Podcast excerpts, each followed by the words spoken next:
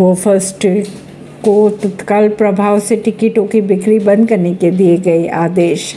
विमानन नियामक यानी कि डीजीसीए ने गो फ़र्स्ट को तत्काल प्रभाव से अगले आदेश तक के लिए हवाई टिकटों की बिक्री बंद करने के लिए आदेश दे दिए हैं। दरअसल, गो फ़र्स्ट द्वारा पिछले हफ़्ते वित्तीय संकट के मद्देनजर दिवालिया प्रक्रिया आवेदन दाखिल करने के बाद ये फैसला लिया गया।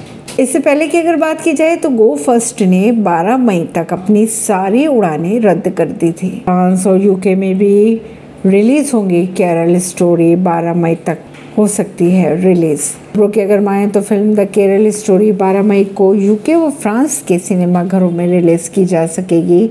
कहा यह भी जा रहा है कि यह फ़िल्म यूके और फ्रांस की 21 स्क्रीन पर दिखाई जाएगी। गौरतलब बात है कि तमिलनाडु मल्टीप्लेक्स एसोसिएशन ने कथित तौर पर कानून व्यवस्था बिगाड़ने की आशंका के मद्देनजर अपने सिनेमा घरों में फ़िल्म दिखाना बंद कर दिया था। ऐसी ही खबरों को जानने के लिए जुड़े रहिए जनता श्रेष्ठता पॉडकास्ट दिल्ली से